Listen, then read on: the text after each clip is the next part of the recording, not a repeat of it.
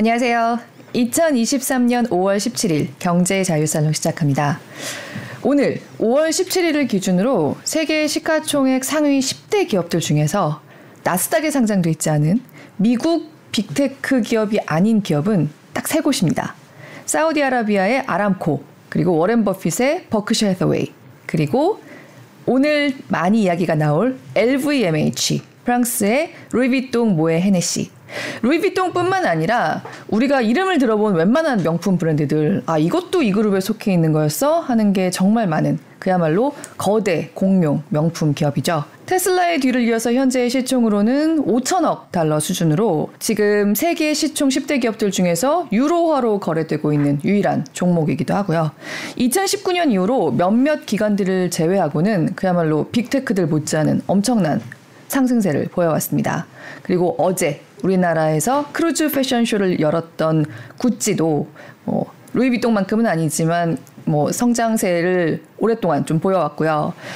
단일 브랜드인 에르메스 역시 소리 소문 없이 지난 1년 동안 꾸준히 상승세를 보여왔습니다. 명품주들은요, 비교적 베일에 쌓여있는 느낌이고, 왠지 사업 내용도 그들만의 리그에서 뭔가 하고 있는 것 같은 가족 경영을 고집하고 쉽게 하기 힘들다. 선입견이 좀 드는 편이 있는데, 그래도 외면할 수 없는 실적을 거두고 있습니다.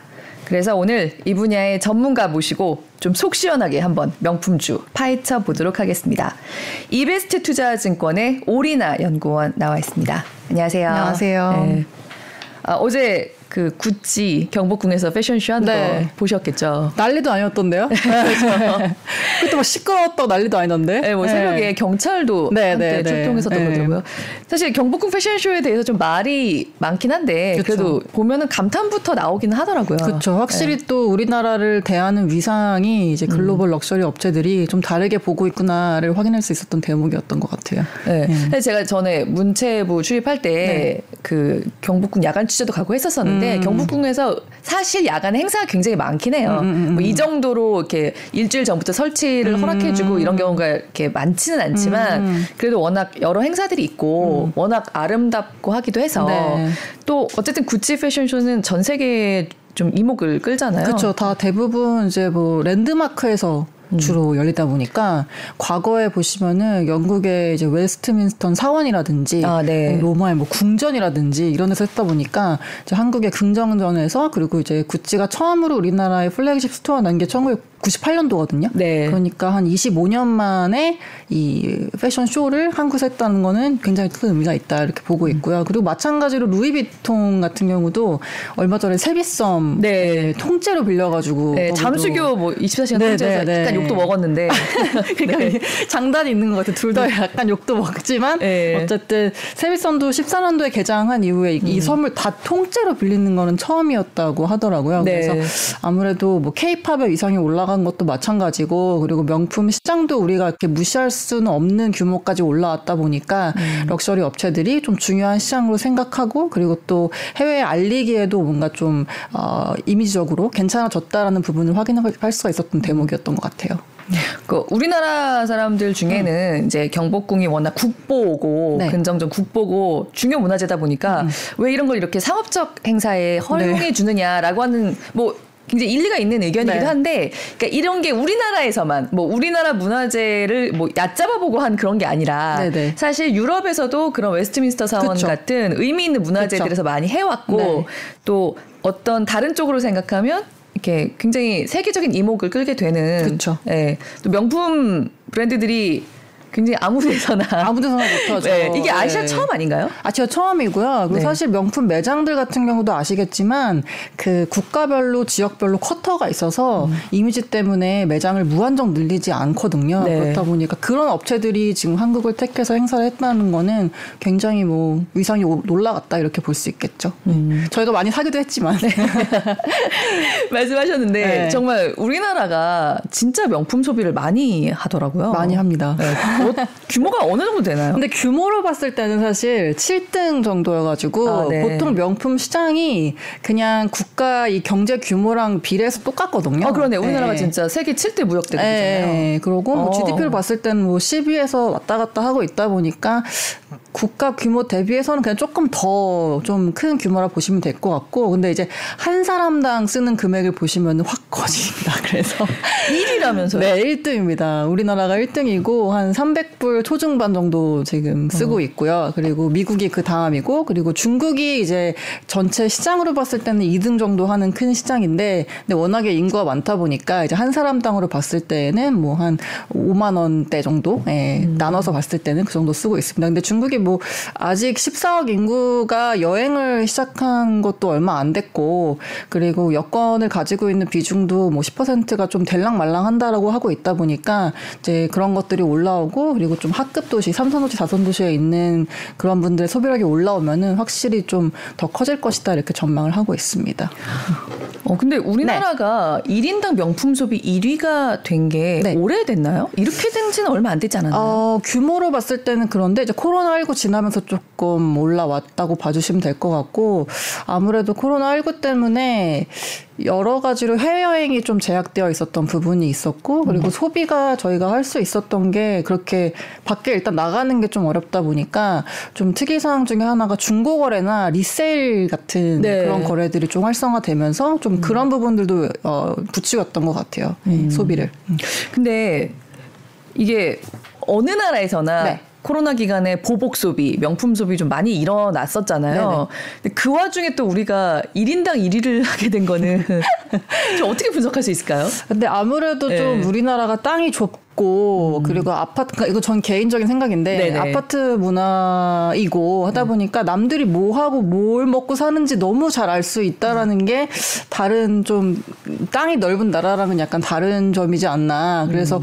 워낙에 그런 남들의 시선에 좀 민감하고 남들 하는 걸 다 같이 좀 해야 되고 그런 부분들이 좀 부추긴 것도 있는 것 같아요 그리고 이거는 뭐 우리나라뿐만 아니라 다 똑같은 글로벌 현상이긴 한데 최근에 명품을 소비하는 연령층 자체가 좀 낮아지는 어, 것도 네. 예.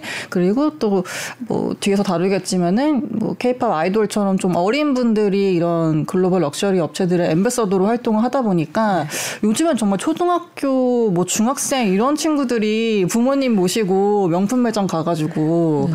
옷도 사고 뭐 아, 가방도 네. 사고 한다더라고요. 네. 그래서 아, 그런 부분이 초등학생들이요? 네, 저도 기사에서 보고 깜짝 놀랐는데 그 왜냐면은 지금 뭐 최근에 뉴진스 뭐 이런 친구들이 중학생, 고등학생 막 이러니까 아. 네, 그런 거 이제 선망을 사랑하는 친구들 저희 과거에 막 SS, H.O.T 네. 입었던 옷 뭐 같이 따라 입었던 것처럼 이제 그런 흐름으로 좀 되고 있는 것 같아요. 근데 백화점 입장에선 사실 명품이 그렇게 수익성이 좋은 품목은 아니어서 네. 아시겠지만 그래서 백화점 여자 옷을 팔아야지 제일 맞이 좋거든요. 네. 음, 왜냐하면 이제 명품 업체들은 또 콧대가 높다 보니까 그 들어와 주는 것 자체가 일단 집계 임대료가 낮죠. 예, 예.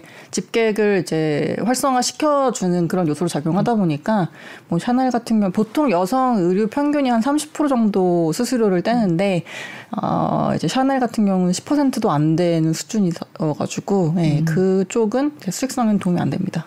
음. 우리가 생각하는 것 이상으로 외국인들도 네. 명품을 우리처럼 많이 사진 않더라도 기본적으로 명품이다라고 하는 것에 대해서 아 저기는 되게 고급이다라는 이미지는 다 갖고 있잖아요. 그쵸. 근데 그런 브랜드들의 엠베서더로 음. 우리나라 케이팝 아이돌들이 이렇게 정말 그 얼굴로 활동하는 게 저는 역시 케이팝, K 한류의 위상 막 이런 맞아요. 쪽으로만 좀 생각을 했었었는데 음. 아또 우리나라 초등학생들에게는 약간 그런 영향도 좀 있을 수가 있겠네요. 네, 네. 그래서 무슨 유튜브에도 초등학생 뭐 haul 영상 이래 가지고 아 정말 네 그리고 뭐 백화점 이건 좀 충격인데 네, VIP 문 닫고 뭐 그런 VIP도 모여가지고 personal 네. 쇼핑하는 거에 자기 갔다 네. 이런 유튜브도 올라오고 뭐 그런 브이로그도 많다고 하더라고요. 초등학생이 네, 초등학생이 그런데 같이 따라가서. 네. 아 이거 제가 이렇게 방송 중에 이렇게 아, 네. 감정적이 되면 안 되는데 이건 좀 분노가 되네요.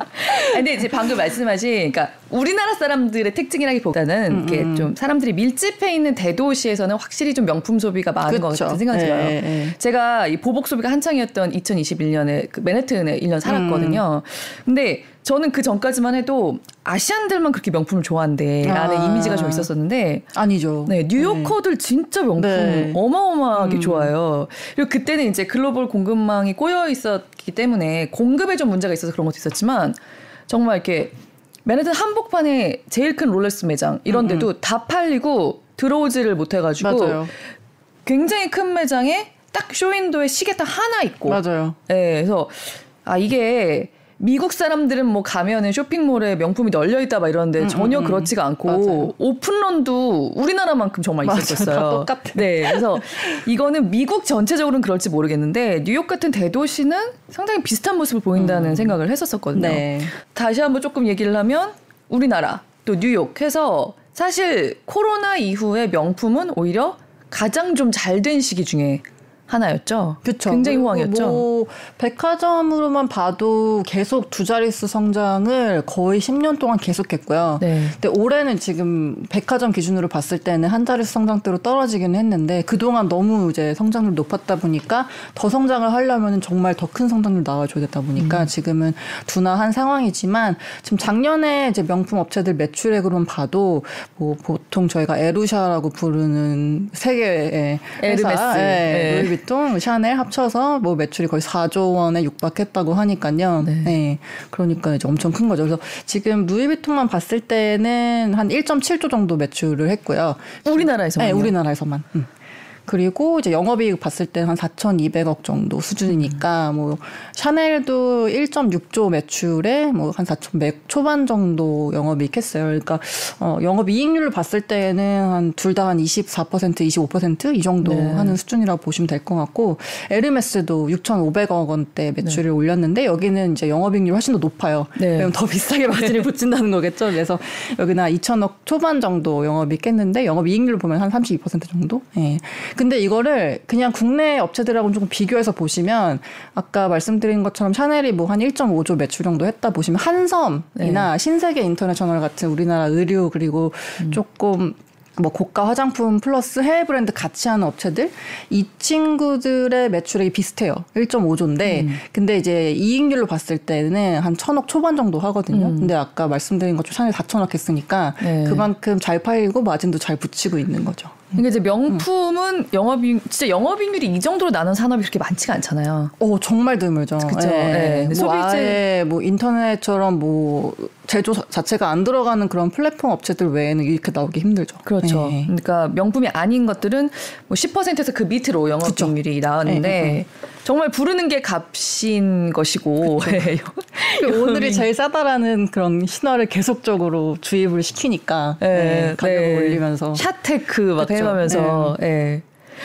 저희 그럼 서두에서도 얘기했고 네. 지금 사실 투자자들에게도 가장 여전히 가장 큰 관심을 받고 있는 종목 중에 하나인 네. LVMH부터 네. 좀 해보죠. 네. LVMH는 루이비통 모에 헤네시의 네. 이제 약자를 딴 거죠. 근데 정말 웬만한 들어본 명품들은 거의 다 이것도 여기 거였어? 이런 게 그죠? 진짜 많더라고요. 네, 화면에 지금 나오고 있어요. 네. 근데 이게 아, 되게 조금만 나왔네요. 한 80개 갖고 있잖아요.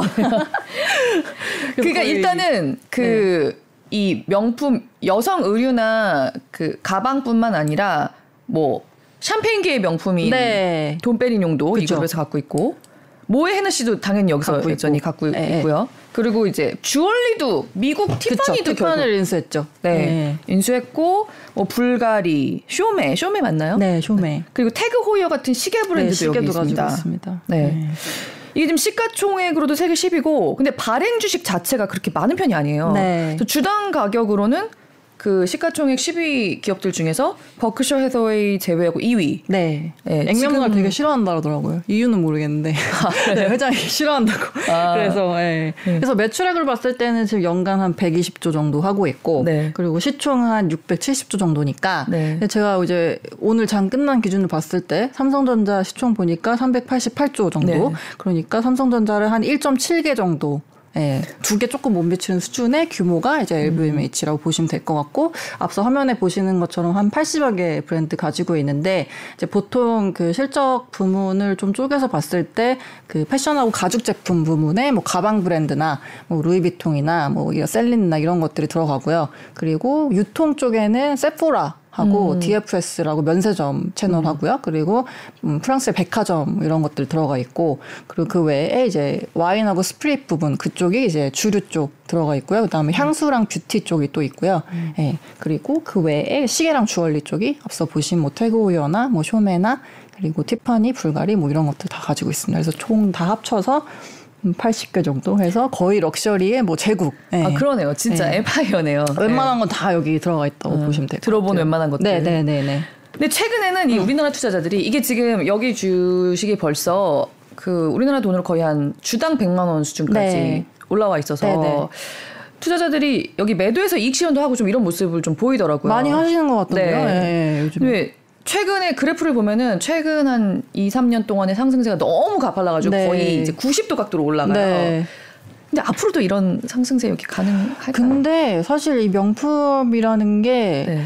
어, 앞서 말씀드린 것처럼 첫 번째로는 알파 세대라고 뭐 불리는 그리고 뭐 Z랑 합쳐갖고 잘파라고도 하더라고요. 네. 네. 이제 그런 친구들이 접하는 시기가 조금 더 빨라졌다라는 게 일단 한 시장이 확대된 거죠. 네, 특이사항이고 또 이제 또 오래 사시니까 또 나이 드신 분들도 예, 계속적으로 소비를 또 하셔야 되는 부분이다 보니까 네. 그게 일단 첫 번째일 것 같고요. 특히나 이제 우리나라도 특이사항 중에 하나는 카카오톡 선물하기에서 의외로 제일 잘 팔리는 상품 중에 하나가 티파니 티파니예요. 아 진짜요? 네. 카카오톡 선물하기로 명품 네, 티파니를. 네, 네. 그 어. 티파니를 뭐 비싼 100만 원, 200만 원짜리 이런 걸 선물하시는 건 아니겠지만 몇십만 원짜리 이런 것들을 이제 음. 주고받기를 많이 하시다 보니까 이게 10대들, 20대들이 처음으로 명품을 좀 접하는 창구로 활용을 많이 하고 있는 것 같아요. 명품 브랜드 입장에서. 그래서 쉽게 어, 사는 분들. 네, 네, 네. 그러니까 예전에는 사실 명품 매장을 들어가려면 그렇죠. 사야 될 것 같고 그리고 점원이 뭐 물어보는데 약간 안 사고 나오면 좀 그렇잖아요. 네, 위축되고 그죠. 네, 그런 것들이 이제 없다라는 거 이제 그런 걸 생략을 시켜버리니까 조금 더 접근이 쉬워졌다라는 게 이제 한 가지가 있을 것 같아서 일단 기본적으로 소비하는 연령층이 조금 더 낮아졌고 그리고 더 오래 소비하신다일 것 같고요. 그다음에 두 번째로는 가격을 계속 인상을 하고 있는데도 어쨌든 인상을 하게 되면은 아 지금이 제일 싸니까 네. 사놔야 된다. 네, 라는 그런 심리를 부추기는 네. 거죠. 그리고 사실 그들 입장에서는 올려서 나쁠 게 없으니까 네. 왜냐면 올리면은 안 사면 이미지는 올라가는 거고 음. 더 선망하게 될 테고 사주면 뭐 매출은 더 증가하는 거다 보니까 계속적으로 이제 이쪽은 가는 수밖에 없을 것 같아요. 그리고 LVMH 같은 경우는 특히나 뭐 지금 꾸준히 잘하고 있던 브랜드 외에도 뭐 새로 계속 인수를 해서 확대를 하고 있다 보니까 이제 그 안에서 어떤 브랜드가 뭐 뜨고 지든 간에 실적에 전반적으로 방어를 해줄 거라 보고 있고요. 그리고 세 번째는 이제 아무래도 중국 쪽 앞서 서두에 말씀드린 네. 것처럼 한 사람당 쓰는 금액 아직까지 좀 작긴 하지만 음. 인구가 워낙 크다 많다 보니까 이제 그런 부분들이 양적으로 확대하는 데는 도움을 줄 것이다 이렇게 전망하고 있습니다. 근데 중국은 네. 이 코로나 3년 기간 동안에는 네. 또 봉쇄가 워낙 심했잖아요. 네, 네. 그러니까 코로나 기간 동안에 보복 소비 활성화돼서 명품 브랜드들이 좋았던 거는 중국 시장은 좀 빼고 일어난 일 아닌가요? 중국에서도 계속해서 소비가 굉장히 잘 됐었나요? 3년 동안? 코로나 시기에. 네네. 아 중국에서는 좋지 못했어요. 예, 쉽지 예. 않았잖아요. 그때 처음으로 코로나 발발하고 중국이 제일 먼저 발발했었고 그리고 다른 나라 퍼지기 시작할 때 중국이 갑자기 우리 괜찮아졌다라고 한 4월쯤에 네네. 한 적이 있었거든요. 네네, 맞아요. 네, 그때 막 에르메스 매장이 막 폭발하고 그러니까 음. 그러니까 폭발이라는 게 사람이 막 미어 터지고 이랬었었는데 이제 그런 일시적인 때를 제외하면은 뭐 제로 코로나 이런 것 때문에 계속 안 좋았죠. 음. 음. 그러니까 사실 지난 3년 동안에 코로나 기간에 굉장히 명품 업체들이 잘 됐는데 네. 그게 사실상 가장 큰 손 중에 하나인 중국을 빼고 일어난 일이잖아요. 중국은 이제 2020년 1분기, 2분기 때는 확실히 빠졌다 보니까 네. 이제 전체 아시아, 그러니까 LVMH 봤을 때는 전체 아시아 시장이 빠진 게 중국 쪽이 컸었었고요. 근데 그 뒤로는 사실 온라인 쪽이 많이 메꿔주면서 아, 그렇게 나쁘진 않았었고 그리고 더불어서 작년에는 워낙에 강달러 때문에 음. 미국 분들이 유럽으로 많이 가셔가지고 쇼핑을 왕창 했다 보니까 음. 예, 오히려 미국 쪽 그 미국 대륙 성장보다는 유럽 쪽 성장률 30% 넘게 나오면서 실적을 좀 받쳐줬다 이렇게 보시면 될것 음. 같아요. 그런데다가 이제 올해부터는 네. 그러니까 코로나 기간에 중국이 이렇게 봉쇄됐음에도 불구하고 음. 생각보다 막 확장은 못해도 못했죠. 그 명품 어쨌든 소비가 엄청 빠지진 않았는데 네네네. 이제 리오프닝까지 하고 있으니까 그쵸. 이쪽에서 조금 더 확장하는 그렇죠. 이제 제로 코로나다 보니까 정말로 소비를 부양을 시켜야 되는 상황이 왔고 중국 입장에서도 네. 그리고 여행도 재개가 되고 있다 보니까 음. 확실히 명동이나 저희 여의도의 더현대 서울에도 중국 분들 되게 많이 보이시고 네, 요새는 늘었어요. 네, 동남아 분들도 확실히 많이 보이시고 해서 음. 뭐 중국인들 많이 오고 있다곤 하지만 여전히 2019년도 코로나가 아예 없었던 시기 대비해서 3%밖에 안 돼요. 음. 예, 그러니까 아직 다 회복되려면은 예, 음. 한참 멀었다. 예. 그러니까 우리나라 사람들은 이제 해외에 나가서 명품을 좀 사는 그러니까 수요가 분산된 효과는 좀 있을 것 같긴 네. 한데 반대로 또 우리에게 들어오겠죠. 그죠. 네. 예. 그래서 뭐 중국인들도 워낙에 눈높이가 높아져서 음. 그러니까 뭐 제 예전에 봤던 화장품이랑 같이 연관해서 말씀드리면은 예전처럼 K뷰티가 그렇게 예, 쉽사리 다시 좀 영광을 되찾기는 쉽지는 않을 것 아, 같다. 예, 그렇게 보고 있지만 어쨌든 소비는 이것저것 많이 하실 테니까 이게 단일 브랜드로 예전처럼 가지는 않겠지만 어쨌든 음. 내수에는 도움이 되겠죠. 어, 그 화장품계에서는 K뷰티 네. 명품이라고 할 수 있는 아모레 퍼시픽 같은 거는 사실 단가도 좀 높고 네. 여전히 조금 잘 나가는 편인 거 아닌가요? 어, 브랜드별로 좀 다른 것 같아요. 그래서 어, 이게 한국에서 화장품 그 시장이 보통 성장이 한 7, 8% 정도 나오는데 근데 아모레 LG생건의 이제 면세점 매출을 싹 발라내고 국내 순수 매출만 봤을 때 한 4%밖에 성장을 못했거든요. 음. 그러니까 시장보다 조금 더 하회했다고 보시면 될 거예요. 작년 기준으로 봤을 때 중국인들 효과를 아예 빼고. 근데 이게 왜 그런 거 보니까 우리나라 지금 화장품 브랜드 개수 가 어느 정도 있는지 아세요? 어, 저 몰라요. 한 2만 8천 개 있거든요. 아, 정말요? 네. 근데 이게 코로나 19 2년 동안 두 배가 급증을 아. 한 숫자예요. 그래서 그만큼 사람들 쓰는 거는 전체 시장은 한 8% 성장하는데 그 몫을 나눠 가지는 음. 게 계속 브랜드들이 늘어나고 있다 보니까 작아지고 있다라는 게 이제 과거랑 좀 다른 점인 것 같고 그리고 워낙에 트렌드가 빨리 바뀌다 보니까 요즘에는 그러니까 옛날에는 이 브랜드라는 걸 만들려면은 공장도 있어야 됐었고, 그러니까 네. 대기업만 할 수 있는 거였고, 광고도 뭐 저희 SBS나 라디오나 음. 신문처럼 비싼 매체밖에 없었고, 네. 그리고 뭐 매장 하나 내려면은 이니스프리 같은 거 하나 내려면 700개 정도 제품 종류가 있어야 구색을 맞추거든요. 이제 그런 것들이다 보니까 대기업들만 브랜드를 할 수 있다라는 음. 그런 측면이 강했는데 요즘에는 공장 없어도 다 만드실 수 있고 광고도 뭐 인스타그램이나 SN 통해서 하면은 뭐 이틀 동안만 뭐 2만 원짜리 광고도 할 수 있고 타겟해 가지고 그 과거 광고의 가장 맹점이 이거를 틀었을 때 실제로 구매로 이어지는지 트래킹이 안 된다는 게 제일 문제였는데 요즘 플랫폼들은 그런 게 가능하니까 훨씬 더 효율적으로 할 수가 있고요. 그리고 뭐 제품 700개 필요 없이 한 개 가지고도 뜨고 줄 수 있다 보니까 제품이 너무 그러니까 시장이 너무 쪼개지고 음. 있다라는 게 과거랑 좀 다른 점인 것 같아요. 그래서 중국도 그건 더 심한 상황이고 예, 그렇다 음. 보니까 중국인들이 와서 소비를 한다 하더라도 그게 고스란히 과거처럼 K 뷰티 브랜드로 다 똑같이 내올 것이다라고는 보지 않는 거죠. 너무 경쟁이 치열해졌군요. 네. 진짜 레드오션이 됐다. 네. 네. 그런 측면에서 오히려 명품 나올 수 있죠. 예, 음. positioning이 확고하니까 여전히 희소성이 있는. 그렇죠. 어, 그럼 LVMH로 다시 돌아가 보면 네네. 사실 세계 최고 부자 순위에서도요. 네. 우리가 익히 아는 이름들 뭐 빌 게이츠, 워렌 버핏, 일론 머스크 이런 사람들이 세계에 지금 1위 부자가 아니고 네. 이 사람 아르노 그러니까요. 베르나르 아르노 회장이 1위입니다. 네.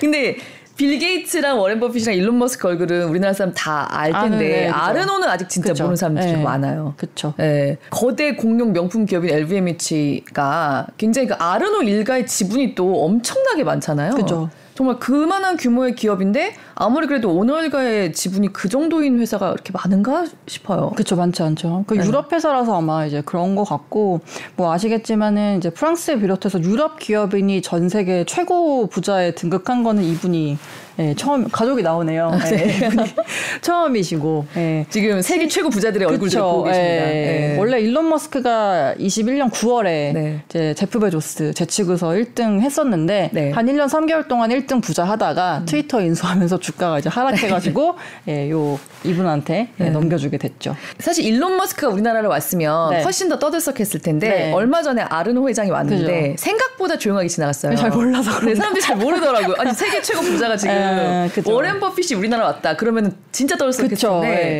어, 아르노가 왔는데 생각보다 조용하게 지나갔단 말이죠. 네. 근데 뭘 하고 갔나요? 생각보다 주, 조용하게 말하고 갔던 것 같아요. 네. 네, 주요 유통업체 총수분들하고 만나가지고 그리고 뭐 백화점이나 면세점 채널 같은 네. 거좀 둘러보고 갔다라고 하고 그래도 그리고 이렇게 여, 한국에 정말 뜰 때는 무슨 생각이 있었을까가 굉장히 궁금한데. 그래서 이제 보도되고 있는 내용들이 호텔 사업을 조금 확장하고 싶어서 한국의 총수들에게 약간 제안을 하는 식으로 음. 네, 와서 2박 3일 동안 있다 갔다라고 전원이 음. 됐고요. 네. 음, 그 LVMH 산하의 호텔 브랜드가 세 개 있는데 슈발 블랑이라고 슈발 블랑. 어, 네. 들어는 봤어요. 네, 거기가 이제 뭐 파리 센강변에 있는 네. 호텔인데 네. 제일 저렴한 방이 한 1박에 260만 원 정도. 그리고 그 스위트가 1박에 한 1,100만 원 정도 하는 아, 네. 뭐 그런 브랜드인데 그거 외에 뭐 벨몬드, 불가리 호텔 뭐 이렇게 불가리 인수하면서 같이 갖고 와가지고 이렇게 네. 하고 있는데 어쨌든 슈발블랑이라는 그 높은 포지셔닝의 호텔을 한국에 좀 내고 싶다라는 식으로 뭔가 협업을 할 그런 파트너를 찾으러 오고 간 것 같아요. 네, 그러니까 호텔도 명품만 하는군요. 뭐, 뭐 그렇죠.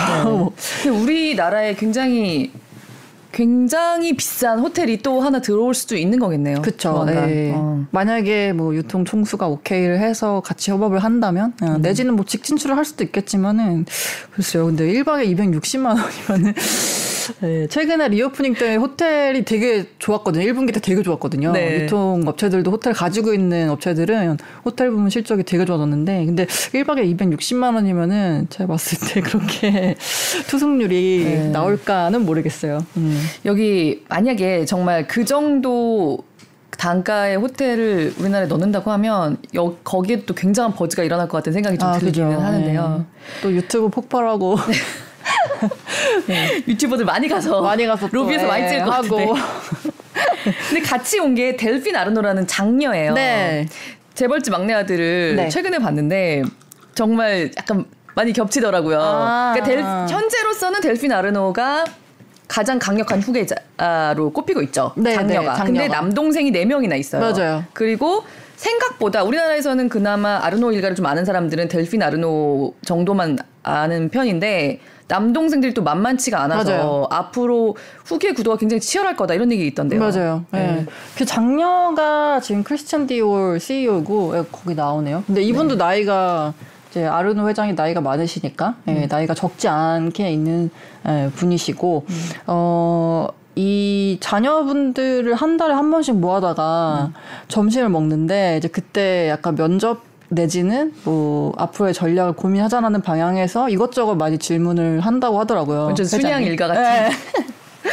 뭐 브랜드별 개편은 어떻게 될 것 같냐. 음. 심지어는 이제 여기가 그 와인이랑 주류도 같이 하니까 뭐 포도밭 관리는 뭐, 뭐 어떻게 하냐 뭐 이런 것부터 이것저것 물어본다고 합니다. 근데 어쨌든 아르노 회장이 아시겠지만 공대생 출신이에요. 음. 그래서 그 프랑스의 그 에콜 폴리테크니크라고 음. grandes écoles 중에 되게 좋은 학교 중에 하나인데 그렇다 보니까 그, 그 학교에서 배운 것들이 되게 의미가 있었다고 생각을 하는 모양이더라고요. 그래서 음. 그 아들 중에 셋째랑 넷째인가 셋째랑 다섯째인가 제가 기억 잘 안 나는데 하여간 그 두 분이 거기 똑같은 학교 를 졸업했다고 해서 이제 또 그 분들이 좀 될 수도 있다라고 아, 생각하시는 의견도 있는 것 같아요. 그러니까 네. 그 송중기 씨가 서울대 법대 가면서 이렇게 점수를 딴 것처럼 약간 비슷한 약간 비슷한 느낌으로 네. 그러니까 그 이런 파리 1대학, 2대학 이런 데들 말고 프랑스는 정말 그 위에 그랑제골들이 진짜 네, 명문대잖아요. 네, 네, 네, 말하자면 서울 공대 플러스 알파쯤의 느낌의 그쵸. 학교를 나왔는데 그거에 대한 자부심이 엄청 커서 네. 거기 나온 자식한테 이제 또 아들에게 네. 조금 요새 갈 수도 있다 뭐 그런 그쵸. 얘기도 네, 그런 얘기도 있습니다. 어쨌든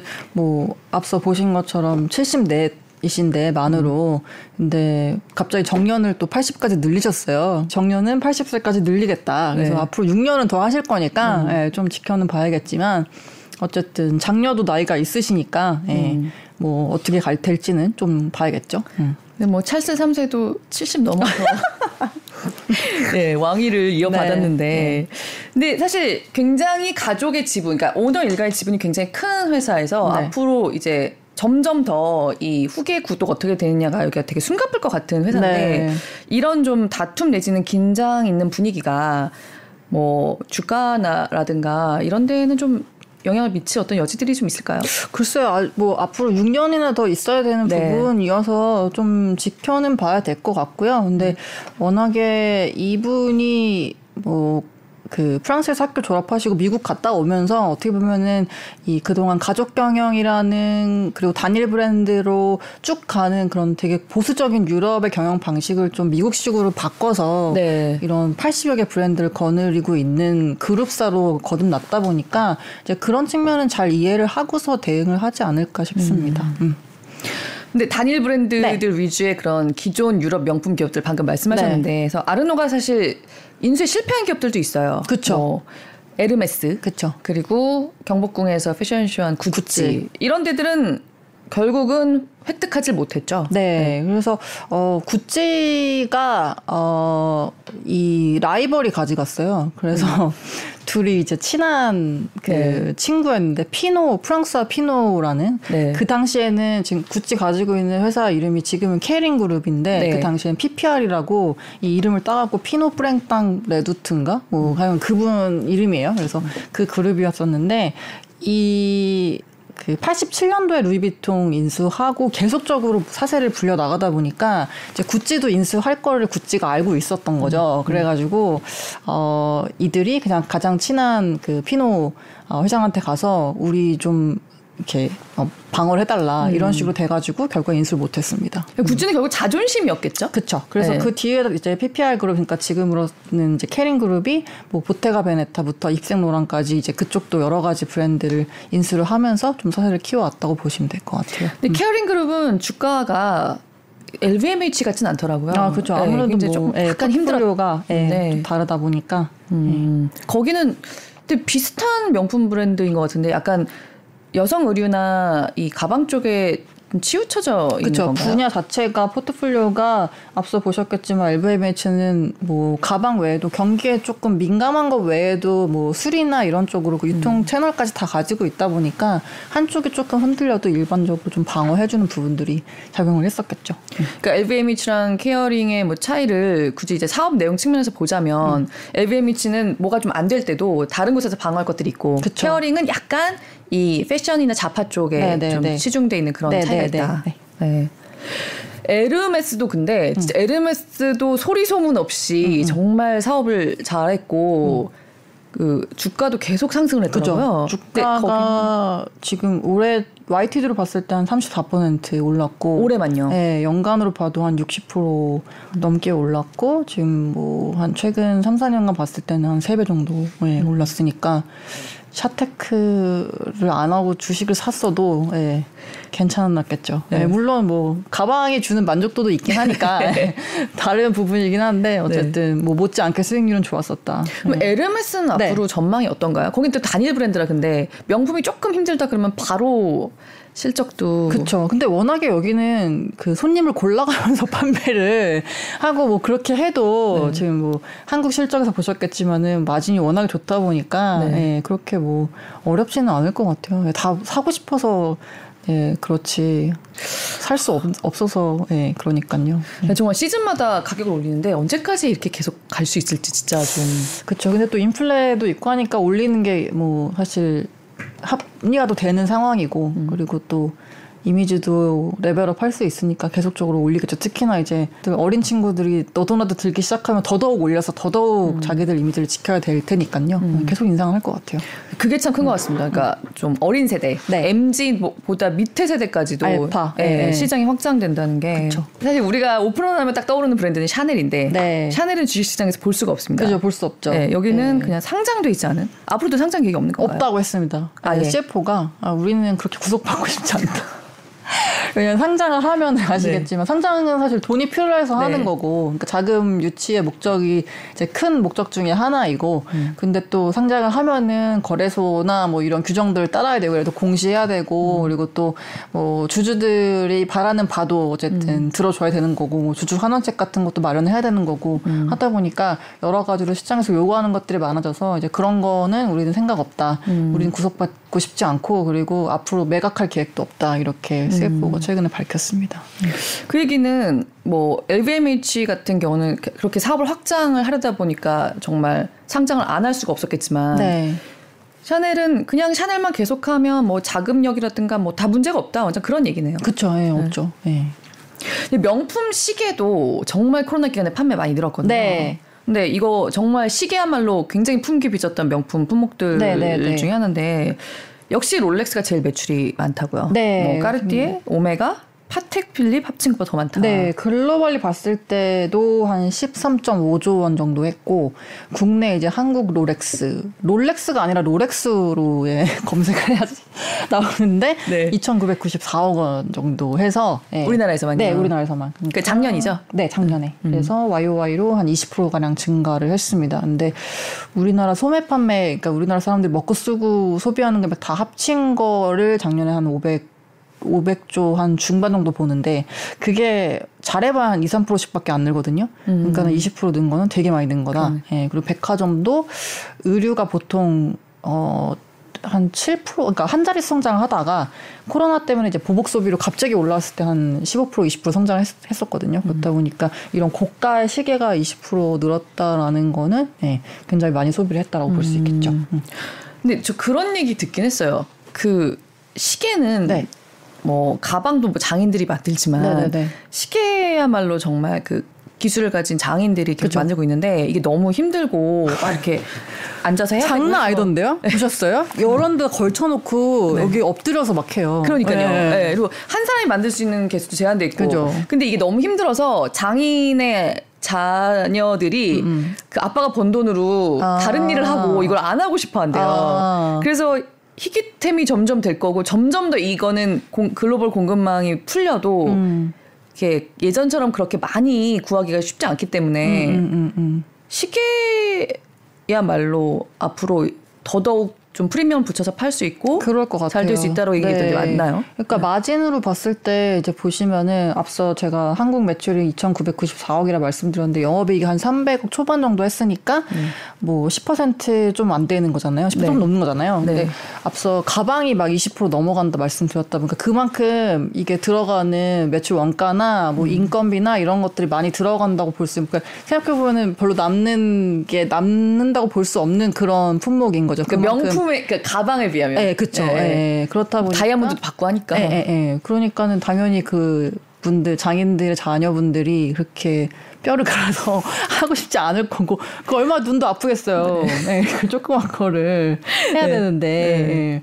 그래서 뭐 그런 내용 때문에라도 올라가는 것들이 있고 그리고 또 그 여기도 마찬가지로 시계나 이런 것들을 다 무한정으로 공급을 하지 않다 보니까 정해놓고 이제 쿼터를 정해놓고 그리고 최근에 코로나 때는 이런 오픈런 너무 심했어가지고 매장에 한 하루에 들어오는 손님 명수를 제한을 뒀었거든요. 네. 네 그래서 그런 것들 때문에라도 그리고 이제 과거에 이런 것들이 또 샀었어 샀었으면은 이제 이거를 다시 현금화 하려면은 뭐 전당포밖에 없었다면 이제 플랫폼들이 워낙에 발달하다 음, 보니까 예, 뭐 리셀 플랫폼들이 워낙에 지금 잘 발달했고 그리고 이제 그런 것들이 온라인 거래에 좀 한계점이라고 여겼던 뭐 정품이나 뭐 가품이나 이런 거를 판별하는 그런 서비스 인력들도 가지고 있다 보니까 그런 거래들이 활성화되는 것도 이제 이런 내용을 부추기는 것 중에 하나일 것 같아요. 근데 시계 회사들도 보니까 네. 상장사가 그렇게 많지 않더라고요. 네, 여기도 마찬가지예요. 유럽 뭐 스위스가 이제 아시겠지만은 그 종교 개혁하기 전에 막 한창 그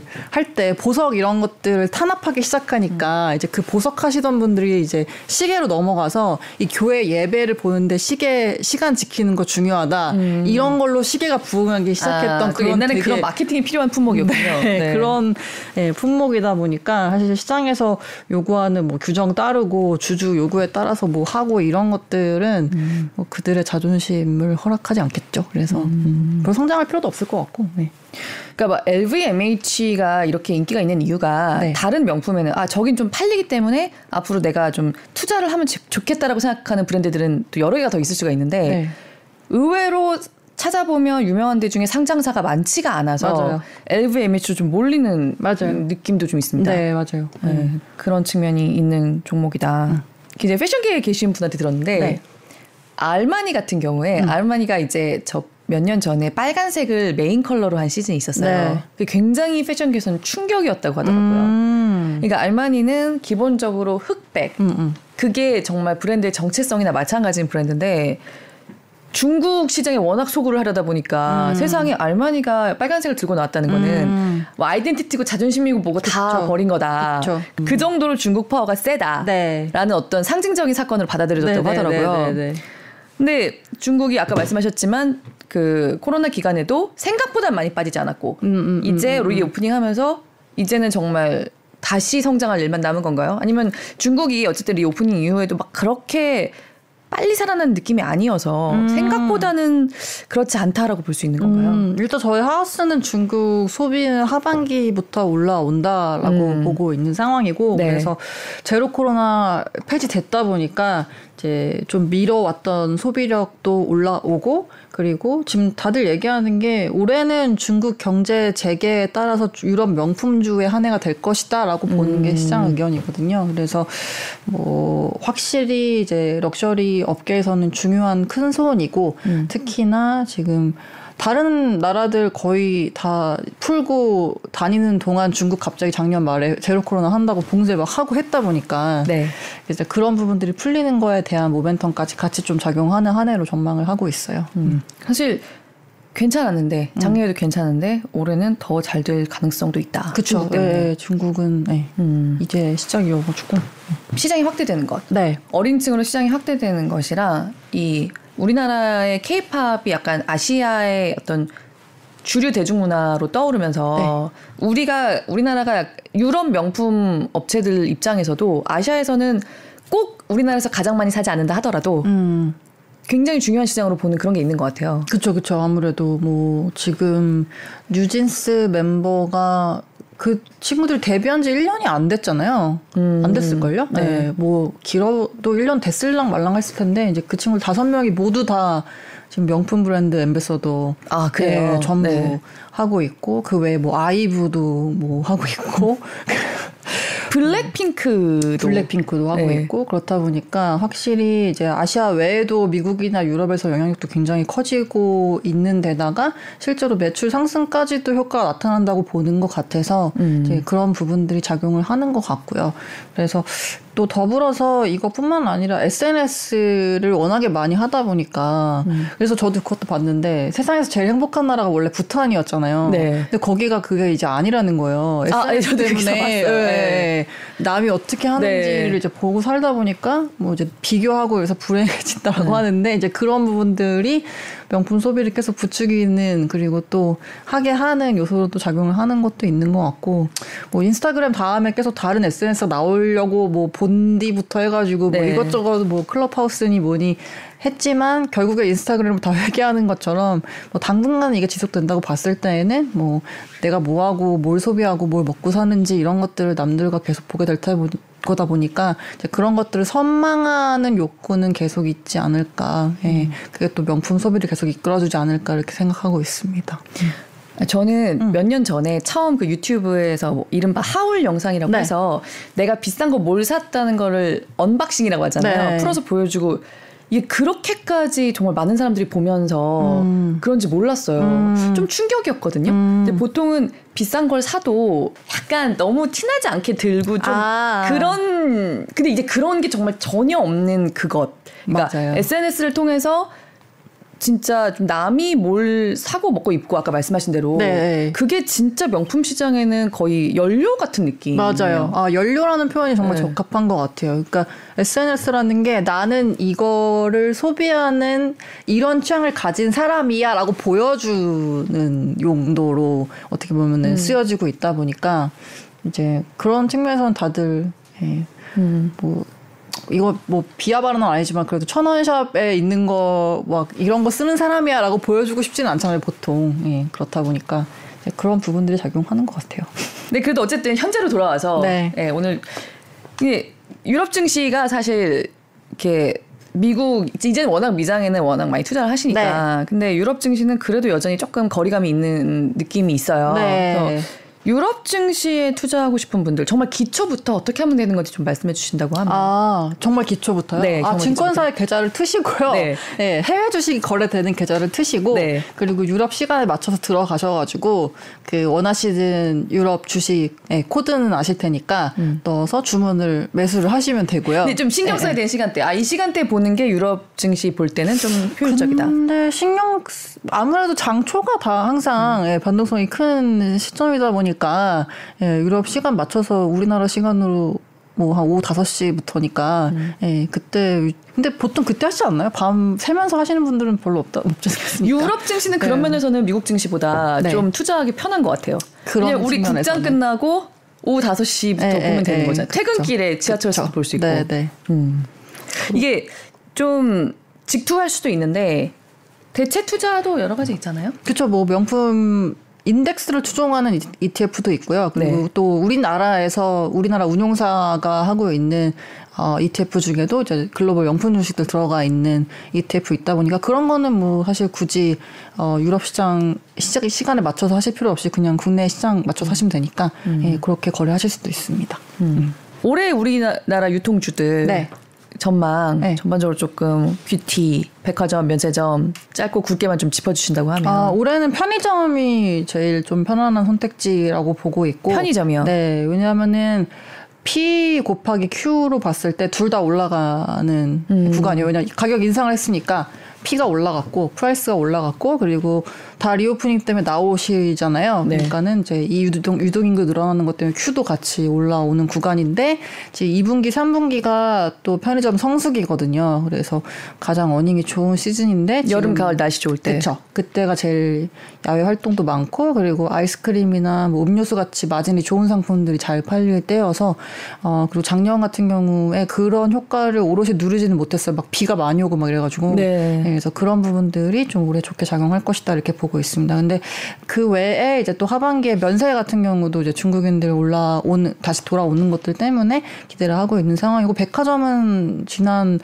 몇 년 동안 의외로 성장률이 나쁘지 않았었거든요. 그래서 좀 어려운 상황이고 할인점 같은 경우는 이제 이마트 단일 품, 단일 종목으로 봤을 때 이마트가 있는데 근데 이마트는 지금 온라인 쪽 적자가 줄어들고는 있지만 계속 적자이기도 하고 더불어서 스타벅스가 어, 연결로 붙고 있는데 이쪽이 원두 가격이 워낙에 많이 올라서 원가 네. 부담이 좀 있는 상황이에요. 작년에 워낙 올랐었는데 올해는 다시 조금 떨어지고 있지 않나요? 근데 이게 지금 그 전에 환율이 비쌀 때 결제해놨던 게 원가로 들어가다 보니까 음. 예, 그 재고들이 소진이 되는 것 때문에 지금 계속 실적에 안 좋은 영향을 끼치고 있어서 그동안에 스타벅스가 이제 영업이익 기준으로 봤을 때 한 8에서 10% 정도 나왔던 게 지금 3%까지 떨어졌거든요. 네, 그렇더라고요. 네, 그런 부분들이 좀 작용을 지속적으로 할 것 같고 2분기는 특히 어, 유통업체들이 재산세 납부하는 시즌이어가지고 어닝이 제일 얇은 시즌이에요. 그래서 네.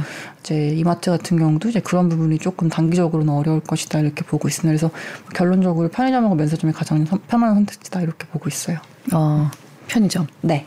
그래도 어쨌든 또 투자의 관점에서도 바라볼 수 있고 명품은 예, 생각 못했던 것들 몰랐던 네. 것들 많이 말씀해 주셔서 네. 재밌게 들었습니다. 네. 또 나와주세요. 네, 감사합니다. 고맙습니다. 네.